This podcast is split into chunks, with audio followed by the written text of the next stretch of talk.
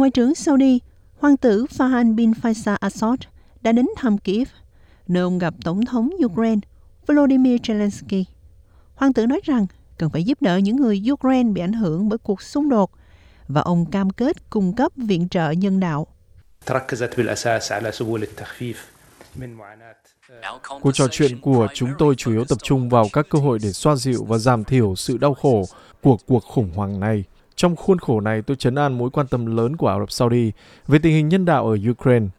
Kết quả của việc này là chính phủ đưa ra hai gói nhân đạo cho Ukraine, trị giá tổng cộng là 410 triệu đô la.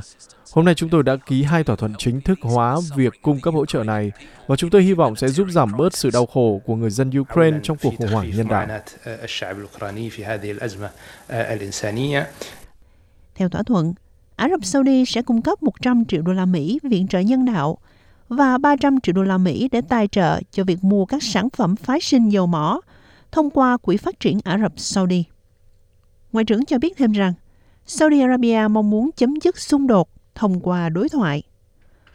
Ông Zelensky nói rằng sự hỗ trợ của Saudi Arabia là rất quan trọng đối với Ukraine.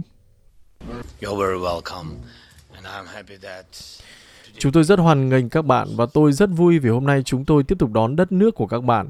Điều đó rất quan trọng đối với chúng tôi. Như tôi biết, đây là lần đầu tiên trong suốt 30 năm, hơn 30 năm độc lập của chúng tôi. Vì vậy rất chào đón các bạn.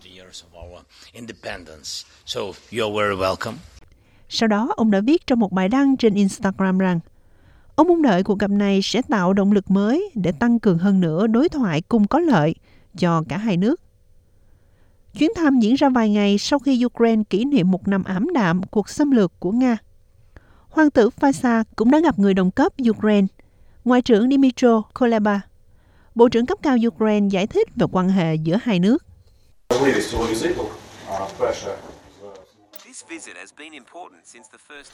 Chuyến thăm này rất quan trọng kể từ lần đầu tiên thiết lập quan hệ song phương giữa hai nước.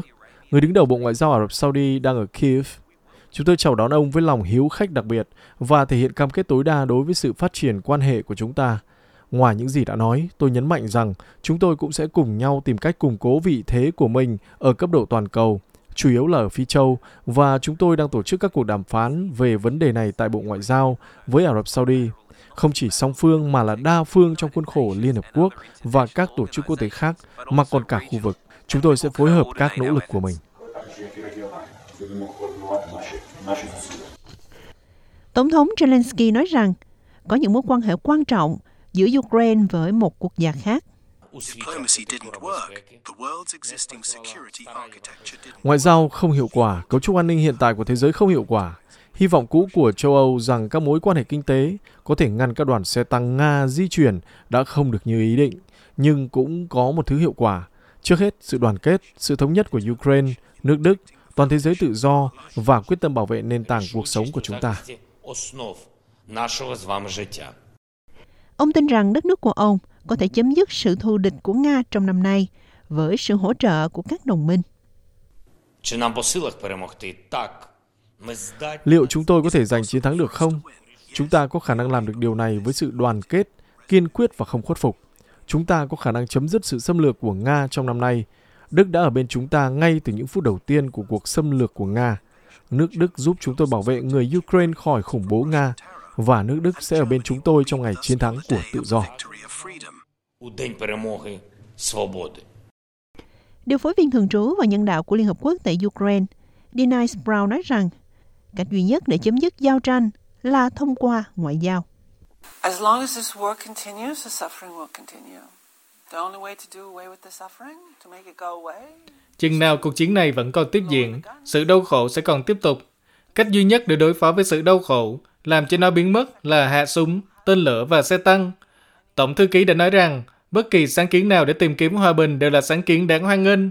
Nó cần thiết cho Ukraine, Tôi tin rằng nó cần thiết cho Nga và cho giá lương thực toàn cầu, vốn đã tăng vọt ngay khi chiến tranh bắt đầu. Vì vậy, nó cần thiết cho tất cả chúng ta khi kết thúc chiến tranh. Tổng thống Mỹ Joe Biden đã đến thăm nhà lãnh đạo Ukraine vào thứ Hai tuần trước. Cố vấn an ninh quốc gia của Tòa Bạch Ốc Jack Sullivan nói rằng không có dấu hiệu nào cho thấy Trung Quốc đang cung cấp cho Nga vũ khí để sử dụng trong cuộc chiến với Ukraine. Ông nói rằng Bắc Kinh sẽ đưa ra lựa chọn của riêng mình về cách tiến hành. Tại thời điểm này, chúng tôi chưa thấy họ thực hiện bước cung cấp vũ khí cho Nga vì mục đích chiến tranh ở Ukraine. Chúng tôi đang theo dõi chặt chẽ.